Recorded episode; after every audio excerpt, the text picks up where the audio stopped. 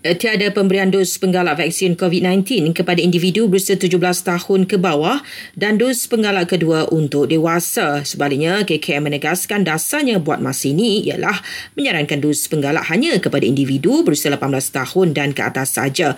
Justru remaja yang sudah lengkap divaksin diminta mengabaikan slot dos penggalak di aplikasi MySejahtera begitu juga individu dewasa yang sudah mendapatkan dos penggalak. KKM memberi penjelasan itu ikran terdapat isu teknikal dalam MySejahtera berkaitan dos penggalak. Malaysia dan Singapura sebulat suara bersetuju situasi COVID-19 di kedua-dua negara adalah stabil. Justru kedua-dua negara sepakat untuk segera sambung semula kebenaran perjalanan darat dan udara sepenuhnya.